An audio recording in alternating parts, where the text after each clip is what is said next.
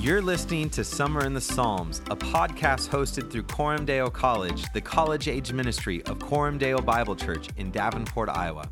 This podcast is meant to be supplemental to our weekly Bible studies, as well as our community hangouts happening throughout the summer. So if you want any information on that, or you'd like to get involved, feel free to head on over to our website, coramdeobible.church slash college. There, you'll find all the details for our summer events and Bible studies, as well as a way to get connected. We hope to see you in person soon, but for now, let's dive into what the Lord has for us in the Psalms.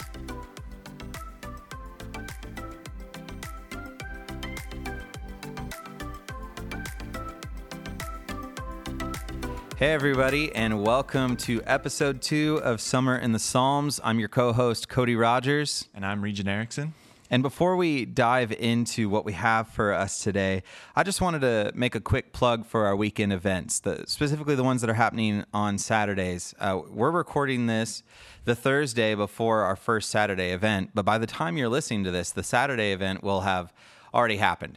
So I just want to prophesy and say it was such a great event. Thank you for all of those that were there, that gathered together around the fire. I was finally able to beat some people at Bags, and I beat Regent at Kubb. Uh, Calvin, that thing you did around the fire was so funny. It really made the night. Uh, what a great time of getting together. Hopefully that's all true. Um, but if you weren't at that Saturday event, there are more coming. And I just want to direct your attention to the website. We have an event pretty much every other Saturday. A lot of them are being listed out on the website, so you can head there. The next one is June 19th. It's going to be a trip to Six Flags Great America in Gurnee, Illinois. By the time you're listening to this, all the info should be on the website. Probably a sign up by this point. I know it's going to cost between 20 or 30 bucks. We're covering part of that cost, and we'll cover um, some other expenses as well, like parking for those that are carpooling and stuff like that. So if you're interested, just head to the website. You should see a sign up there to be able to get involved. Uh, if you're listening to this and you're not part of one of our Bible studies, um, I just want to encourage you to head over to the website and sign up for those as well. I know our Tuesday night ones are, are closed just because of the amount of people we have on them, but there are still openings for Thursday and Friday. And if you can't make those and you still want to somehow be involved, just reach out to me. You can send me an email at uh, codyr at cdbible.org, and that'll be a, a great spot to be able to contact me to talk about how we can help get you involved, even if you can't make it to the Bible studies. All right. Well, last week we uh, had mentioned in our introduction, that's what it was. It was an introduction talking about the Psalms and who wrote them and things like that. We had mentioned that the structure of our episodes are uh, answering questions. We have these this agenda when we come to the podcast. We have these questions we're going to answer. Regent's done a lot of prep work. I'm hosting it pretty much and just sort of picking his brain. And, and today we have we have a few different questions. So so Regent, um, what do we have to answer this week?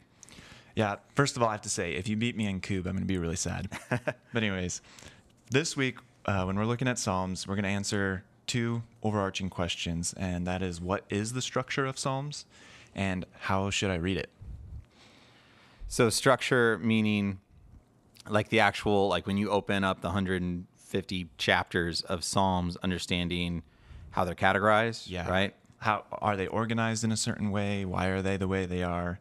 And kind of like the idea, like I, if I opened up the Hunger Games trilogy and I opened up one of those books, I know I'm going to start at the beginning, I'm going to go to the end, and mm. kind of what to expect in the chapters, and seeing is the Psalms the same or should we look at it a little bit differently? Okay, so so something like Uh, the Hunger Games trilogy or any other popular book, how do the Psalms relate to a book that has like chapters in it and a book that might be like a series, like a trilogy of multiple books? Like how do, how does the Psalm relate to those?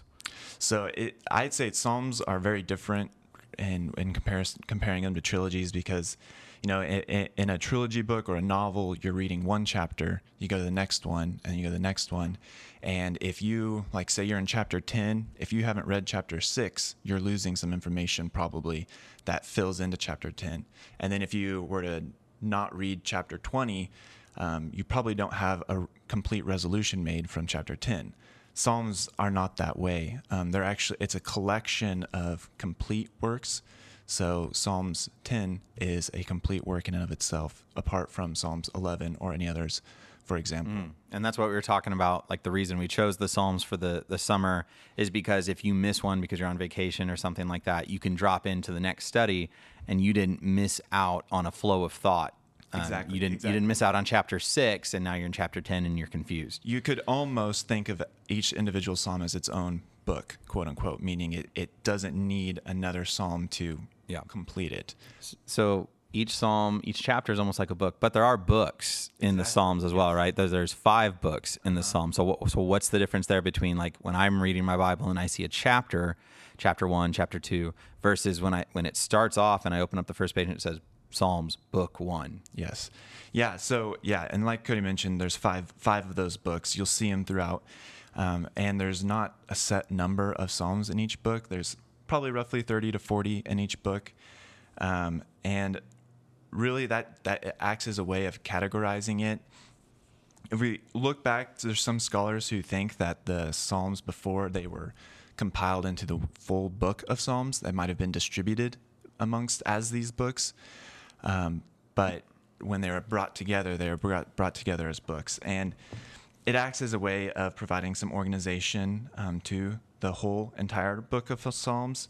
And one of the ways we know that is because each book ends with a doxology. Um, something along the lines of like, Blessed be the Lord, God of Israel, from everlasting to everlasting, amen and amen. And what was really interesting is that three of those among the five books, scholars actually think is not part of the psalm that it's included in. So, like Psalm 41, for example, is the end of one book and it has a doxology. Yeah. Some scholars see that as not actually having been part of Psalm 41, but as an, an addition to um, close the book. So, Gotcha. So, so when the when we're reading the Old Testament and we're thinking about how the, the Hebrew people had scripture, they didn't have books, right? They didn't have codexes, I think is what they're originally called, right? They, they didn't have books, they had scrolls. And so when we see like First Kings and Second Kings, those were two separate scrolls that were meant to be together. Um, I, I'm literally asking this because I don't know. Were these? Is it thought then that these five books were five separate scrolls that were passed as the Psalms, and so they opened a scroll and had a whole book of them, and that's why there's a doxology to each one? that's the understanding I've I've kind of come to, though- I haven't read anything that says they think these were five unique scrolls. Um, I didn't really find anything extremely definitive indicating that, but we know that they were organized into five distinct groups because of this and the way that it's put into the Psalms. Yeah, and I mean, and considering that books the length of you know Chronicles and Kings and things like that were so big they had to be broken up, we can only imagine the Psalms had to be broken up into multiple different scrolls because the the weight of that scroll would have been unbearable to carry Yes. for most people, and that's actually one, it was a practical reason too why they broke them up. I don't think there would have been any way they could have made it into one single scroll. But it's also interesting to think about because, in addition to that, you know, we've got these five books, but there also seems to be a overall structure to it. Because to springboard off of this week, um, you guys will be in Psalm one, and Psalm one, uh, as being the first book in the Psalm, starts it off the book of Psalms. And what's interesting is Psalm one and Psalm two. Both are not accredited to an author; they don't have it in the title. Whereas the rest of book one is primarily uh, written by David um, or credited to him in some way, uh, which is just an if if you see that, it just kind of begs the question why why are those two in the first book if it's primarily David, and it those two psalms actually introduce several themes that are explored throughout the whole entirety of Psalms, and act as a really good intro. Yeah, Psalm one is, well, it's probably mo- one, most people's one of their favorite psalms. It is my favorite psalm. Uh, I love it. I love how easy it is to memorize. If you guys are looking to memorize a scripture uh, for the summer, uh, this would be one that I'd I'd put my stake in the ground as to I totally agree. like memorize this one because this is a great overview of all the psalms you're going to be going over anyways um, and it's got its own structure to it speaking of the, the structures of it. And i love how that's laid out um, not only as an intro but even just how it goes back and forth between the, the two type of person the two types of, of people that you could you, you could be. Yeah, and then Psalm two explores king appoint like the Lord's appointed king, and really lays out that side of um, the story as well, which is explored immensely throughout the rest of Psalms as well.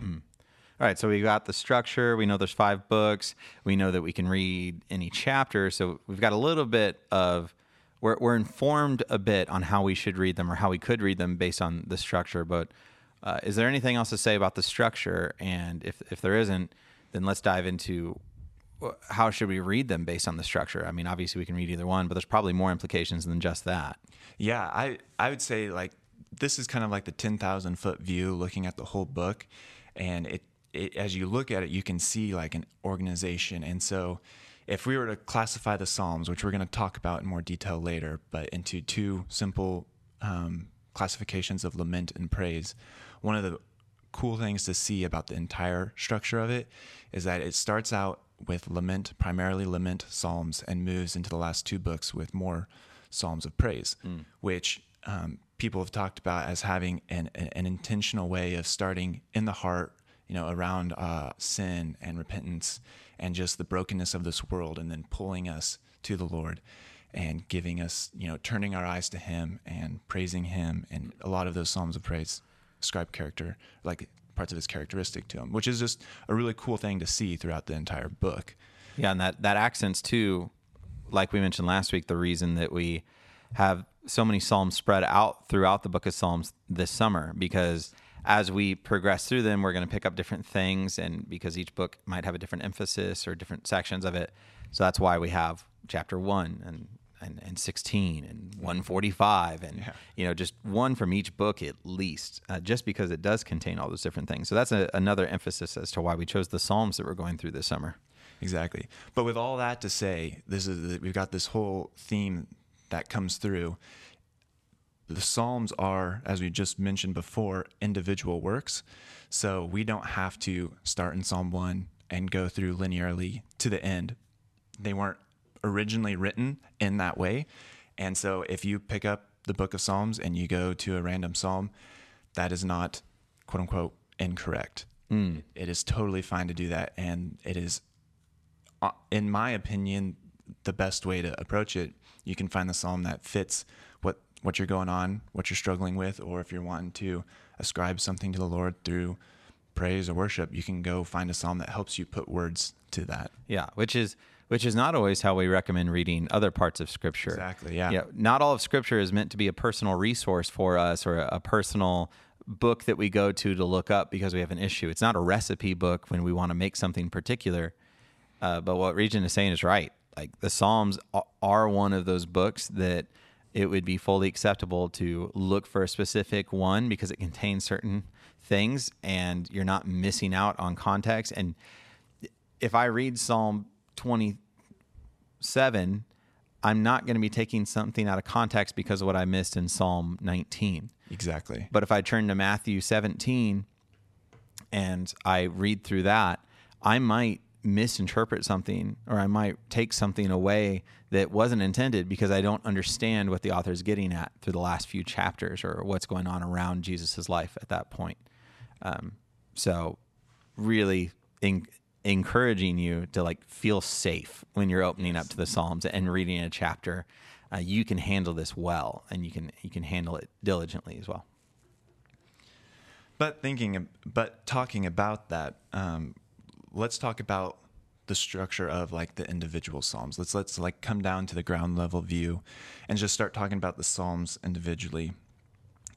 These are poetic works, um, written as hymns. Most of these would have been sung in Israel, um, or, recited as prayers, or in some way uh, similar to that.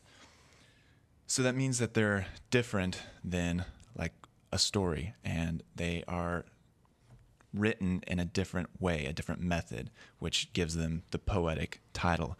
What are what are some differences that we know are going to be in these because of that? So, I mean, we will see uses of language that maybe we shouldn't take so literal. Yeah. Um, you know, I'm trying to think of, of one right off the bat. You know, I think even just Psalm 1, what you guys are going to be reading in, um, w- when we see that he is like a tree planted by streams of water, that is comparing, it's a, it's a comparison. It's a, is that a metaphor, right? It's a simile. A simile. Oh, yeah. When you say like, it's a simile. Yeah. When you don't include that, it's, it's a metaphor, Yes. right? Okay. So that's a, a simile. and it's it's poetic, but we shouldn't carry it so far to be like, all right, he's like a tree, which also means that he's and ascribe all these attributes of a tree to a, a godly man, like you know, withers in season and comes back, and and all these other aspects of a tree that uh, the author was not implying. So I think also I look at it like I need to understand that there's poetry and that sometimes it's not meant to be taken that far. And that's what I would say is probably the the biggest job we have when we're engaging with the Psalms is understanding the poetic form of it and so then looking for the literal and the non-literal. And that's seen in a ton of different different literary features like just mentioned there metaphors and similes are big ones where you're representing something as what it isn't if that makes sense like the tree is being he's the man is like a tree Yeah. So if Not we saying he is a tree but he's like the tree right, so but if you said the word of God is a seed, that is a metaphor because you don't say it's like something, you say it is. Yes. So that's that's the difference. Okay. Yeah. Now I'm going back to like middle school English class it- here. It is. It really is. There's a lot of that in there.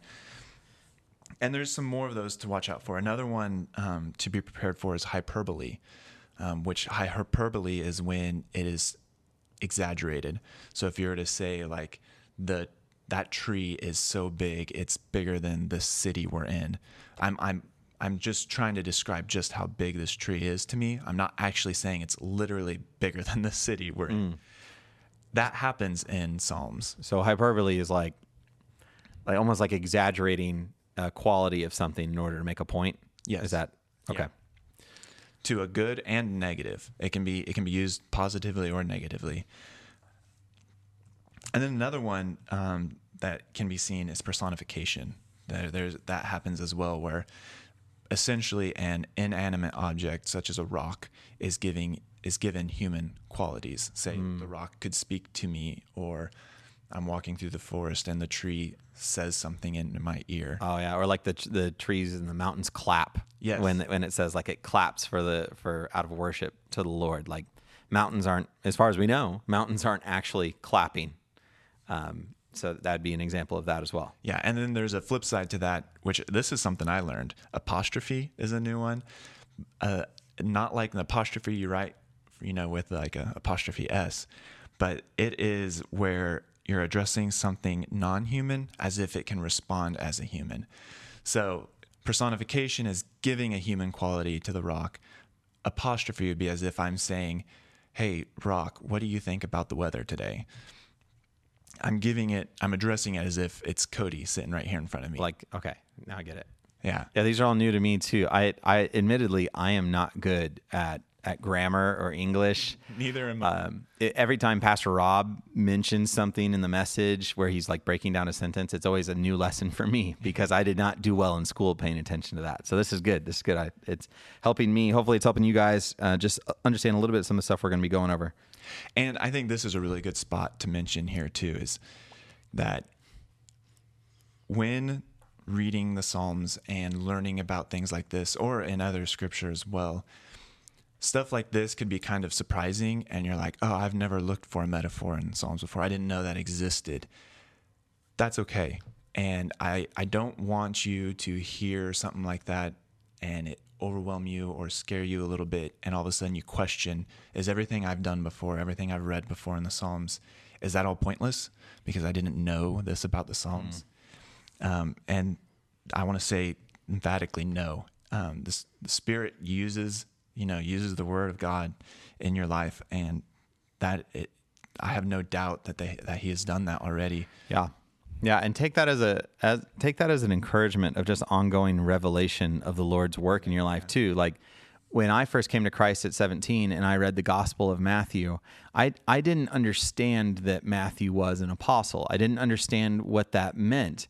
Uh, that came later. That doesn't negate what I read in the first place, but as I grow older and I mature, it gives me a better understanding of it. And so take it the same way. There's nothing wrong with the understanding you had before this moment, and everything, all the knowledge that you're gaining is just adding to uh, your your spiritual maturity and your sanctification and your understanding of the Word and your walk with Christ.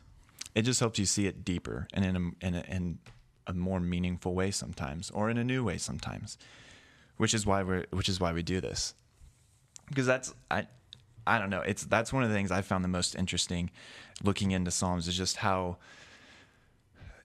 and imaginative is not the right word just like there's just so much intentionality put into these psalms and in the choice of words and as you start looking into these metaphors and these hyperboles you can just really start to see the the message that the psalmist was trying to get across. Mm-hmm. and at times it really adds to the level. So like if they're presenting some joy you, and you start looking for the hyperbole or maybe the metaphor to what they're applying it to it can just like to a whole new level open your eyes to what they're trying to say with that. And another one, this one is one that's really hard for me, uh, is parallelism. Mm. Uh, how familiar are you with parallelism? Uh, it, it, always depends on the, the context of parallelism, right? Between structures of books and stuff, I'm more familiar, but are you getting to like parallelism within like an individual psalm itself? Yeah. yeah. It's so what parallelism and I, I, I hope this is a good definition. It's hard. It's hard for me to hard for me to figure out how to do this, but it's a poetic form of writing where you uh, you repeat or contrast something in a line to line approach. Mm. So I could say, I really liked the ice cream. And then the next line of my poem, I would then say, This ice cream was over the moon delicious. Where I'm starting out by saying, I like this ice cream. And then the next line, I'm upping the level of the amount I liked it to really get across the emphasis that I enjoyed this ice cream mm. a lot. Um, you can also see it in Proverbs is a really big place where it's used as a positive negative combo, where it's like the wise man does X, yeah, foolish man does Y, and that's mm. a poetic form of parallelism where so so Psalm one is that parallelism then when it's talking about what the blessed man is and the wicked man is not like so is that parallelism or is that just contrast that's see that's where i have struggled to figure out parallelism in its entirety. I'm i, I will be very honest with you in that i when i've read into parallelism they've talked about it more on like a, a line by line basis. Okay. So yeah. i would lean towards saying maybe not. It's more like a stru- uh, structure of contrast probably is yeah. what that is. Okay that makes sense. Um, and you know, to that point, there's things we're still learning, and everything we've said here, we've not given the, the fullest definition of. We've not dived into each one of these. Could be its own podcast in its oh, yeah. in itself. Um, so this is on you guys to to be looking these up. But how cool is it that we have some of these things that we can now talk about? Like as you're reading Psalm one this week, as you're meeting with your group, do you see any of these things in Psalm 1? Do you see any of these things in the Psalms that are coming up? Can you bring them up? Can you remind each other what they are? If you're writing in your Bible or taking notes, can you jot those down and, and make sure that you bring them up when your leader asks if there's anything that, that stood out to you? These are just tools we're putting in your tool belt to be able to understand the Psalms a bit better. Um, is, are there any other ones that we, we need to know for sure as we're heading into or heading out of talking about structure? No, no, I think that would be that would be it. All right. That's going to be it for us uh, today when it comes to this moment, but that's not it for you. You've got the Bible study that you're going to be attending, you've got the ongoing conversations, and certainly you've got the time that you're going to be spending in the Word with the Lord. Uh, be intentional, pray before you read Scripture, uh, take some time to really concentrate on it. Don't just glance on it on your phone as you're sitting at the stoplight before you get to your Bible study. Like, be intentional with this. Spend some time with Jesus understanding what he has for you in the word. And that's how you're going to get the most out of the summer in the Psalms. You're going to get whatever out of it that you put into it. So that's the encouragement. Next week, we're diving more into the Psalms. We're going to be getting deeper and deeper as we go, answering more and more questions. We're starting the surface level things these these first few weeks, but we're definitely going to be diving into the life of David and what prophecy looks like and, and more things to come. So be looking forward to that. Thank you so much. Just know that you are loved and we can't wait to see you again. Thanks, everybody.